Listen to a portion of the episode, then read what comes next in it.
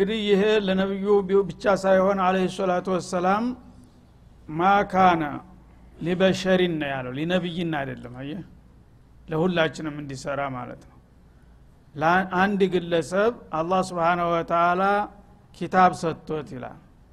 ሁክም ሰጥቶት ፊቅሃን ፊዲን ተብሎ ሊፈሰር ይችላል። ሁክም የሚለው አንደኛ የኪታቡን ምስጥር ትርጉሙን ያወቀ ማለት ነው ሁለተኛ ደግሞ በዛ በኪታቡ ለመስራት አላህ ስልጣን የሰጠው ሰው። ለምሳሌ የሙስሊም ባለስልጣኖች ሞልተዋል ግን ስልጣናቸውን አልተጠቀሙበትም። አላህ ባለው መንገድ አይደለም ብዙዎቹ የሚሄዱት ማለት ነው።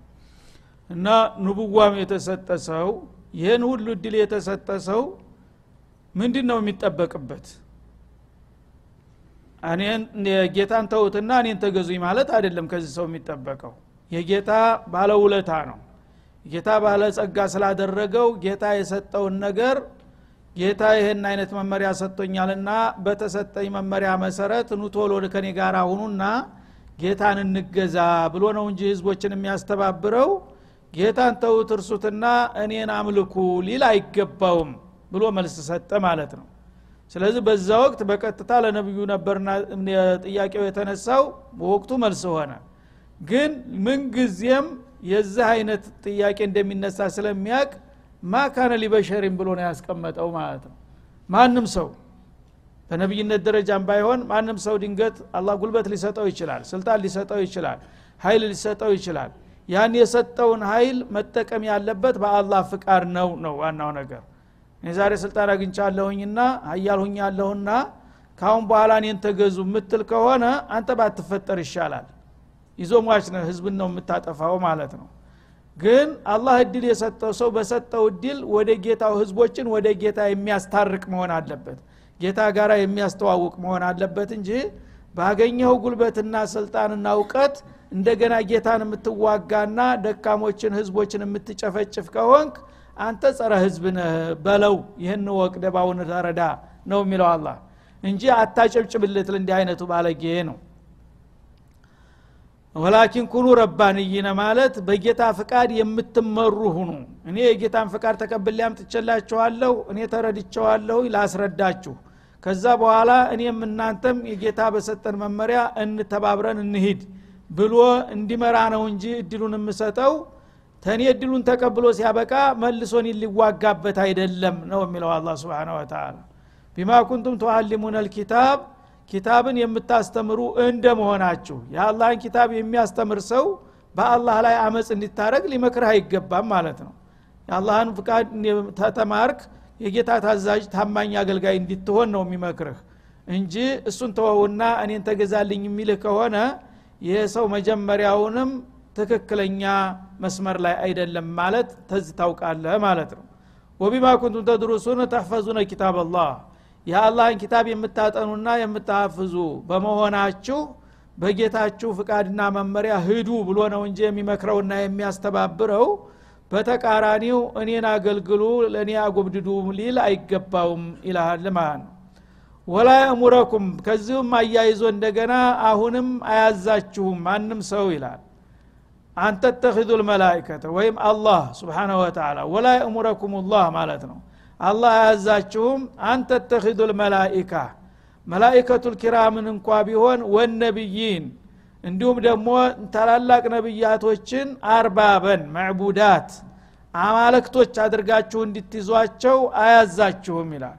እንግዲህ በዚህ ምድር ላይ ከአላህ ሌላ አምልኮት ሊሰጠው የሚገባው ሰው ቢኖር የሚገባው ወገን ቢኖር ማን ነበረ መሆን ያለበት?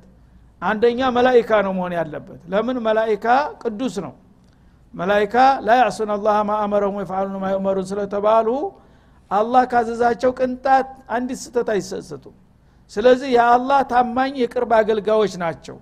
ስለዚህ ከአላህ መብት ትንሽ ሸርፎ ሊሰጠው የሚገባ ቢኖር ኑሮ ለማን ነበረ የሚሰጠው? ለእነዚህ ኃይሎች ነበረ ማለት ነው። ደግሞ በአንተ ላይ ምንም ጉዳት አያስቡም ተንኮል የሚባል ነገር መላይካ ዘንድ የለም። አስለን በራሱ ፈቃድ አይሄድም መላይካ ጌታ ያለውን ብቻ ነው የሚሄደው። አይመቀኝህም። አንተን ምንም ነገር ቢችል ሊጠቅምህ ነው የሚሞክረው እንጂ አይጎዳህም። ስለዚህ ይሄንን ወገን ነበረ እንግዲህ መመለክ ቢፈቀድለት ኑሮ ሊመለክ የሚገባው ማለት ነው። ከዛ ቀጥሎ ነብዮች ናቸው። ነብዮች ሰዎች ናቸው እንደኛ። ግን በባህሪያቸው ወደ መላይካ ቀረብ ይላሉ። የሰውነት ደረጃ ቢኖርባቸው የአላህ ታማኞችና ቀናኤዎች ከመሆናቸው የተነሳ አላህን ስለሚፈሩ ሁልጊዜ ለጌታም ለፍጡርም ሙችዎች ናቸው ተንኮል የለባቸውም ማለት ነው። እነሱም እንግዲህ በሁለተኛ ደረጃ አምልኮት ቢፈቀር ኑሮ ሊመለኩ የሚገባቸው እነሱ ነበሩ ግን አይሆንም። እነዚህን እንኳን ልታመልኳቸው አላዝም አልፈቅድም ይላል አላ ስብን ወተላ እነዚህን ማምለክ የማይፈቀድ ከሆነ ከነዚህ በታች ያለው መመለክስ ይቻላል ቢቻል ኑሮ እነዚህ ነበሩ። ከነዚህ ውጭ ያሉት ግን መልቴዎች ናቸው ራስ ወዳዶች ናቸው ስግብግቦች ናቸው ድሃዎች ናቸው። ሁልጊዜ ራሳቸውን ለመጥቀም እንጂ ለሌላው ደንት የሌላቸው ናቸው ማለት ነው። ስለዚህ እነዚህ ተንኮለኞች ሰይጣናቶች እንዴት አድርጋ ታመልካቸዋለህ? ለራሳቸው እርኩሶች ናቸው ማለት ነው። የተንኮል ሽልቻ ናቸውና አንተ ግን እነዛ ቅዱሶቹን ያልተፈቀደ ለመላይካ ለነብይ አምልኮት መስጠት የማይፈቀድልህ ከሆነ ከዛ ውጭ ላለው ለጠንቋው ላታላው ለሟርተኛው ለምንድ ነው የምታጎበድደው? እኔ እኮ ኢባዳ የተባለ አምልኮ የሚባልን ነገር ከኔ ውጭ ለማንም አልፈቅድም። ቢፈቀድ ኑሮ መላይኮች አልነበሩም እንደ መጀመሪያ ግንባር ቀደም የሚሆኑት ነቢዮች አልነበሩም እንደ ለእነሱ እንኳን አላዝም። ለእነሱ ካላዘዝኩ ደግሞ ለሌላው አይታሰብም ማለት ነው። አየእሙሩኩም ቢልኩፍሪ ይልሃል ስለዚህ ከአላህ ሌላ ያለ ነቢይም ቢሆን መላይካም ቢሆን አምልከው ብዬ ባዝህ እኮ ምን ይሆናል የዚህ ትእዛዝ ውጤቱ? ኩፍር ተፈቅዷል ማለት ነው። እና አላህ በኩፍር ያዛችኋል ክፈሩ ተፈለጋችሁ ይቻላል። ኩፍር ተፈቅዷል። እንዲል ትጠብቃላችሁ ይላል። ባዕደ ኢዛ አንቱም ሙስሊሙን እናንተ ሙስሊሞች ከተባላችሁ በኋላ የአላህ ቅን አገልጋዮች ታማኝ ሎሌዎች ተተባላችሁ በኋላ እንደገና ነቢየትንና መላይኮችን መገዛት አለባችሁ ብላችሁ እኮ ተእስላም ወጥታችሁ ወደ ኩፍር ተሸጋገሩ እንደማለት ነው። ይህን ደግሞ እኔ እንደማል ታቃላችሁ ይህን ትጠብቃላችሁ እንደ ይላል አላ ስብን ተላ አንጠብቅም። ይህ ከሆነ መንገዱ ግልጽ ነው ማለት ነው። ከአላህ እና ከመላይኮቹ እንግዲህ የተቀራረበ የለም። ተነብያት የበለጠ ታማኝ የለም። ለነዚህ እንግዲህ አምልኮ የማይፈቀድ ከሆነ አምልኮ ከሱ ውጭ ለማንም አትሄድም ማለት ነው። ከዛ ውጭ ተዛ በታች ላለ ከተሰጠ ደግሞ የበለጠ ዝቅጠት ነው። ስለዚህ ይህንን አውቃችሁ ተኩፍርና ተሽርክ መራቅ አለባችሁ። እናንተ ግን ስማችሁ ያው ሙስሊም ተብሎ ሲያበቃ ባዴት አንቱ ሙስሊሙን እያለህ ነው። ሙስሊም ተተባልክ በኋላ ስምህ ሌላ ተግባርህ ሌላ። ባዴት አንቱ ሙስሊሙን ይችን ቃል እስቲ እናጣጥማት። አሁን ብዙ ጊዜ እኛ ሙስሊሞች ነን። ምን ሽርክ ሽርክ ትሉናላችሁ ይላል አዎ ስምህ ሙስሊም አልከው ቋንቋ ነው ግን በተግባር የት ነው ያለኸው ይላል። የአላህ ቃል ነው እንግዲህ። በአላህ ቃል እንግዲህ ስምህን ተግባራዊ አድርገው أيأمركم بالكفر بعد إذ مسلمون أنت متلبس بالكفر والشرك ኩፍርና ሽርክ እያራመድክ እያስተናገድክ ነው። አወክም አላወክም እወቀው ይህንን። ይህንን ደግሞ ተሸክመህ ሙስሊም ነህ ታልክ ሙስሊም ከሆንክ በኋላ ሽርክም ተፈቅዷል እንደማለት ነው። ይሄ ደግሞ ሊሆን የማይችል ነገር ነው ሙስሊም ከሆነ ለነቢይም ለመላይካም አምልኮት አይሰጥም። ከዛ ውጭ ላለ ደግሞ ጭራሽ አይታሰብም።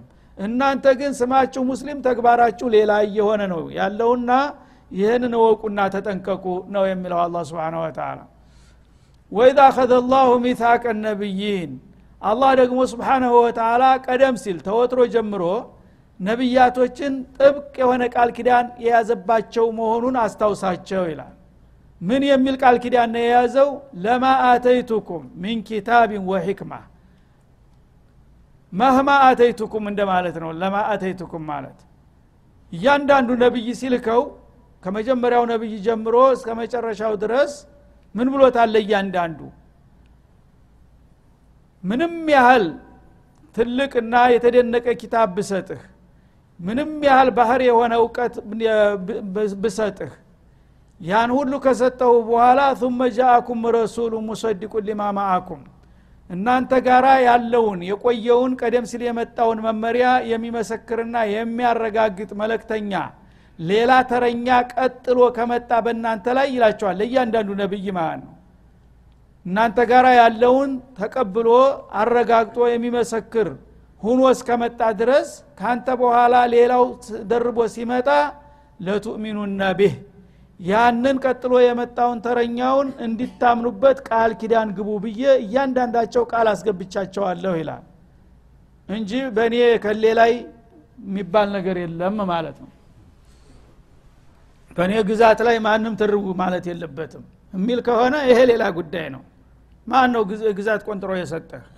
አላህ ስብሓንሁ ወተላ እያንዳንዱ ነቢይ እንደ ሰንሰለት ተያይዘውና ተደጋግፈው እንዲሄዱ ነው የሚፈልገው ማለት ነው አደም በሚልከው ጊዜ ከእሱ ቀጥሎ የሚመጣው ነቢይ አደም በህይወት እያሉ ከመጣ ማለት ነው። እኔ አባትህ እያለሁ አንተ ነቢይ ነህ ትላለህ እንደ ባለጌ ሊለው አይገባም። ስጦታው ከኔ ነው የሚሰጠው። የመወለድ የመዋለድ ጉዳይ ቅደም ተከተሉ የእኔ ጉዳይ ነው። አላህ የሰጠው እወቅ ያለው በአርባ ቀኑ ያውቃል እወቅ ያላለው በአረብ አመቱ አያውቅም ስለዚህ እድላችሁን የማከፋፍለው ናህኑ ቀሰምና በይነሁም መዒሸተን ፊልሀያት ዱኒያ እንዳለው እኔ ነኝ። ስለዚህ የመጀመሪያው እገሌ ትልቅ ሸው ነው አንጋፋ ነው ከሱ በላይ ማን ይመጣል የሚባል ዜማ ይሄ ነው ጥፋት የሚያመጣባችሁ። እንኳን በሸህ ደረጃና በሊቅ በምሁር ደረጃ ቀርቶ በነብይ ደረጃ አባት እያለ ልጁ ከመጣ አባቱ ልጁን መቀበልና መተባበር አለበት ይልሃል አላ ስብን ወተላ በተግባርም የሆነው ይሄ ነው ማለት ነው እነ ነቢዩላህ እብራሂም እያሉ አይደለም እንደ እነ ኢስሐቅ የተላኩት? እነ ያህያ እነ ዘከርያ እያሉ አይደለም ያህያ የተላኩት? ግን ተቀብለው አንከባክበው ነው አክብረው እንትን ያሏቸው ማለት ነው። የገዛ ልጅ ተአብራክ የወጣ እንኳ ቢሆን እኔ ታላቅህ እያለሁኝ እንዴት አንተ አታፍርም እንደ ባለጌ ነቢይ ነቢ ትናገራለህ? አይባልም። አላህ ከላከው እኔንም የላከኝ አላህ ነው። አንተንም ተለካ አልሐምዱሊላህ ጥሩ የኸይር ተባባሪ ያገኘው ማለትና መተባበር ነው የተጣለባቸው እያንዳንዳቸው ማለት ነው። እና ኪታብ ከሰጠው ሕክማ ነቡይነት ከሰጠው እንዲሁም እውቀት ከሰጠው አንድ ሰው ያ ሰው ከዛ ቀጥሎ ረሱሉን ሙሰዲቁን ሊማ ማአኩም ከበኋላ የሚመጣው ደግሞ ይሄኛውን ቀዳሚውን ማረጋገጥ ማመን አለበት። አንተ የአላህ ነብይ ነህ ይዘው የመጣው የአላህ መልእክት ነው። ይው መከባበር አለበት ማለት ነው። ይሄኛውም መጥቶ እኔ በልጣለሁኝ ብሎ ሊፈነግለው አይገባም ማለት ነው ያኛውም ደግሞ አንተ ጥናት መተ ምን ታውቃለህ ብሎ ሊኮረኩመው አይገባም ማለት ነው። መተባበር አለባችሁ ነው ያልኳቸው ሁላቸውንም። መጀመሪያ የመጣውም ያው ተረኛ በሆነበት ጊዜ ይስራ መስኩ የራሱ ነው። ሌላው ደግሞ ከመጣ ተረኛ መጣ ማለት ነው። ጡረታ ወጣ ማለት ነውና ምን አለ? ጥሩ ነው ረዳት አገኘሁኝ አልহামዱሊላህ ማለት እንጂ ማኩረፍ ምቀኝነት የሚባል ነገር አይፈቀድም ነው የሚለው። ሰዎች ደግሞ ይሄ በሽታ ነው ሁልጊዜ የሚያጠፋቸው እና ثم جاءكم رسول مصدقون ከበኋላችሁ ሌላ እናንተን ሪሳላ የእናንተን ተልኮ የሚያረጋግጥና የሚያምን ሁኖ ከመጣ ሊማ ማአኩም ከእናንተ ጋር የቆየውን ውሸት ነው የሚል ከሆነ ካፊር ነው እሱ ራሱ ያ እናንተም አትቀበለውም ማለት ነው እና የመጀመሪያው ነቢዩላህ እብራሂም ትክክለኛ የአላህ ነብይ ነው ብሎ ኢስሐቅ ከተነሳ እኔም ደግሞ ነብይ ነኝ ካለ እስማኤል አሁን መቀበል ነው ያለብህ ማለት ነው ምን አለ መስኩ ሰፊ ነው ብዙ ነብይ ቢመጣ በአንድ ወቅት በአንድ ቤተሰብ እንኳ ችግር የለውም ማለት ነው። እንኳን በተለያየ ብሔረሰብና በተለያየ ሀገር ቀርቶ ማለት ነው። ለቱእሚኑ ነቢሂ እና ሁሉንም ነቢዮች ከአንተ በኋላ ሌላው ደርቦ ከመጣና የአንተን መርህ ታልነቀፈ ከተስማማ ለቱእሚኑ ነቢሂ እናንተ የመጀመሪያ አማኝ መሆን አለባችሁ። አንተ የአላህ ነቢይ ሆነ የአላህን ነቢይ ካልተቀበልከው ማን ነው የሚቀበለው አሁን ይህ ሰውዬ የአላህ ነቢይ ነው ብለህ አንተ ድጋፍ ከሰጠው ግን ህዝቡ ደግሞ ለመቀበል በር ከፈትክለት ማለት ነው። ያነ በኸይር ላይ መተባበር ወተአወኑ አለልቢር ወተቅዋ የሚለው ይሰምራል ማለት ነው። ወለተንሱሩን ነው ማመን ብቻ አይደለም ልትረዳው ይገባል። በጉልበትህ በንብረትህ በሀሳብህ በእውቀትህ በልምዲህ እንደዚህ ነው እያልክ ድጋፍ ልሰጠው ይገባል ይልሃል ማለት ነው።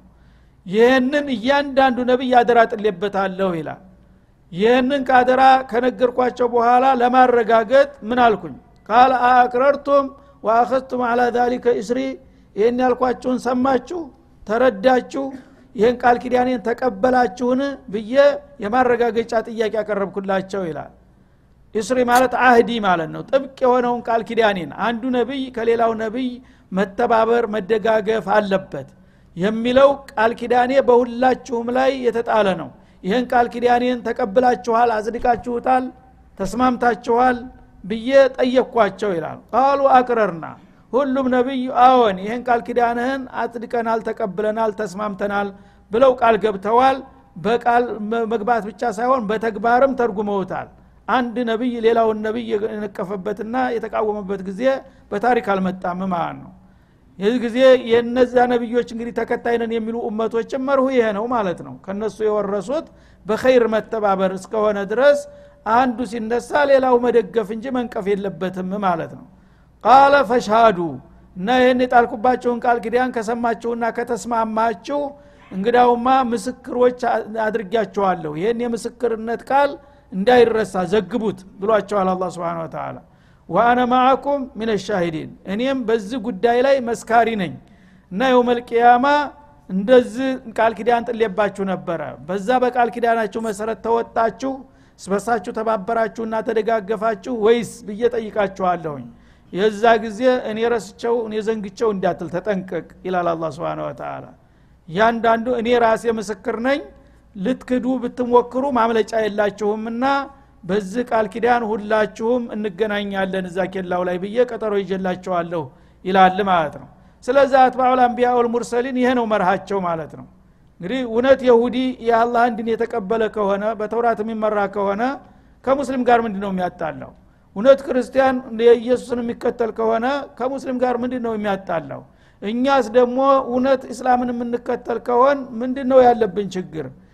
ታንድ ምንጭ መጣ እኮ ነው። አንድ ሰንሰለት ነው የምንቀበለው ስለዚህ ሁሉም የግል ቂምና ተንኮሉን ራስ ወዳድነትን ትቶ የጌታን መመሪያ የሚያከብር ከሆነ የሚያጣላ ነገር የለም እኮ። የተሻረው አንቀጽ ይሻራል የሚተካው ይተካል ግን አጠቃላይ የጌታ መመሪያ ይህ ነው ብሎ በቀጥታ ተስማምቶ መሄድ ይቻላል ማለት ነው። ግን ሰዎችን እንዳይስማሙና እንዳይተባበሩ የሚያደርገው የግለሰቦች ተንኮል ነው ማለት ነው ወይም የቡድኖች እብሪት ነው እኔ ብቻ ነኝ ከእኔ ውጭ ማንም የለም የሚለው ነው ሁልጊዜ ችግር በአለም ላይ እየዘራ የሚመጣው እንጂ የጌታ መመሪያ እኮ ግልጽ ነው። ነቢዮችን ራሳቸው አንዱ ሌላውን እንዲቀበልና እንዲያስተናግድ እንዲተባበር ነው ያደረገው። ተከታይ ነኝ ባው ደግሞ ያን ፈለግ ተከትሎ በዛ መስመር ነው መሄድ ያለበት እንጂ ስሙን ብቻ አንጠልጥሎ እኔ ይሁዲ ነኝ ግን ከኔ በቀር ሰው የለም። እኔ ነስራኒ ነኝ ከኔ በቀር ማንም የለም የሚለው ሰዎች ራሳቸው የፈጠሩት ችግር እንጂ ከሃይማኖቱ የመነጭ አይደለም ነው የሚለው። ፈመን ተወላ ባዕደ ዛሊክ። ይህንን ጥብቅ የሆነ ቃል ኪዳን እንግዲህ አላህ በሁሉም ነቢያቶች ላይ ከጣለና ይህንን ቃል ኪዳን እንደሚጠይቃቸውም ካረጋገጠ በኋላ ይህንን ቃል ኪዳን የሚሸረሽርና የሚያጋድል ቢኖር ይላል።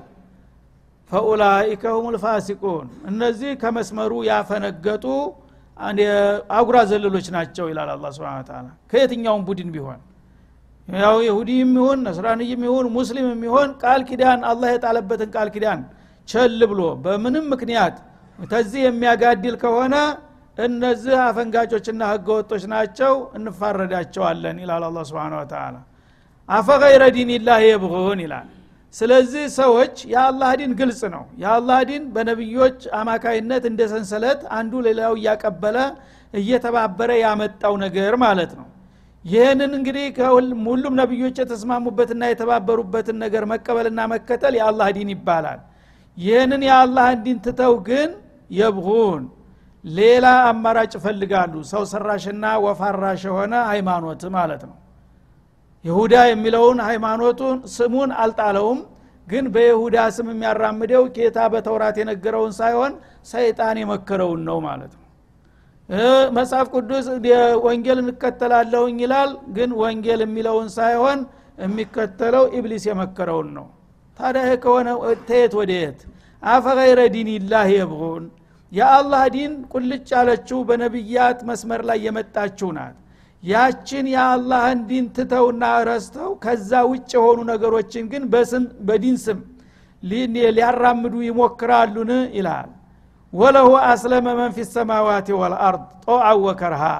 በሰማያትና በምድር ያሉ ፍጥረታቶች ለአላሁ ልዓዚም የወደዱት ወደው የጠሉትም ጠልተው ለሱ ፍቃድ የተንበረከኩ ሁነው እያሉ እነዚህ የኪታብ የመጽሐፍ ባለቤት ነን የሚሉት ግን እንደገና ከነዛ በታች ወርደውና ተንሸራተው ታላህ መመሪያ ሌላ ያለን ነገር ሊከተሉና ሊያራምዱ ይፈልጋሉ ይልሃል ማለት ነው። وإليه يرجعون በመጨረሻ ወደ እሱ ይመለሳሉ የሰራኸውን ስራ ያወራኸውን አውራ የፈለግከውን አድርግ ነገ ግን ዘለ ዘለ እኔ እጅ ላይ ትወድቃለህ ፍርድህን ታገኛለህ ይላል አላህ سبحانه وتعالى እና وله أسلم من في السماوات والأرض የሚለው ኢስላም የሚለው ቃል ሁለት አይነት ደረጃ ትርጉም አለው ማለት ነው። አንደኛ ኢስላመን አም ይባላል። አጠቃላይ ኢስላም አለም በሙሉ ሙስሊም ነው ማለት ትችላለህ። አለም በሙሉ ሙስሊም ነው። ሰው ብቻ ሳይሆን ጅኑም ሰይጣናቱም ሳይቀር አባሊሱም ሳይቀር ሙስሊም ነው በአንድ ትርጉም ሲታይ ማለት ነው። ምን ማለት ነው? በአላህ ስልጣን ስን የሚገዛ ማለት ነው ከአላህ ስልጣን ውጭ አለ። በአላህ ስልጣን የሚገዛ ሰማይ መሬቱ ሌቱ ቀኑ ፀሐዩ ጨረቃው እንግዲህ ሀይዋኑ ህይወት ያለው የሌለው እጽዋቱ ሁሉም ነገር አላህ ነው የፈጠረው። አላህ ነው የሚያስተዳድረው።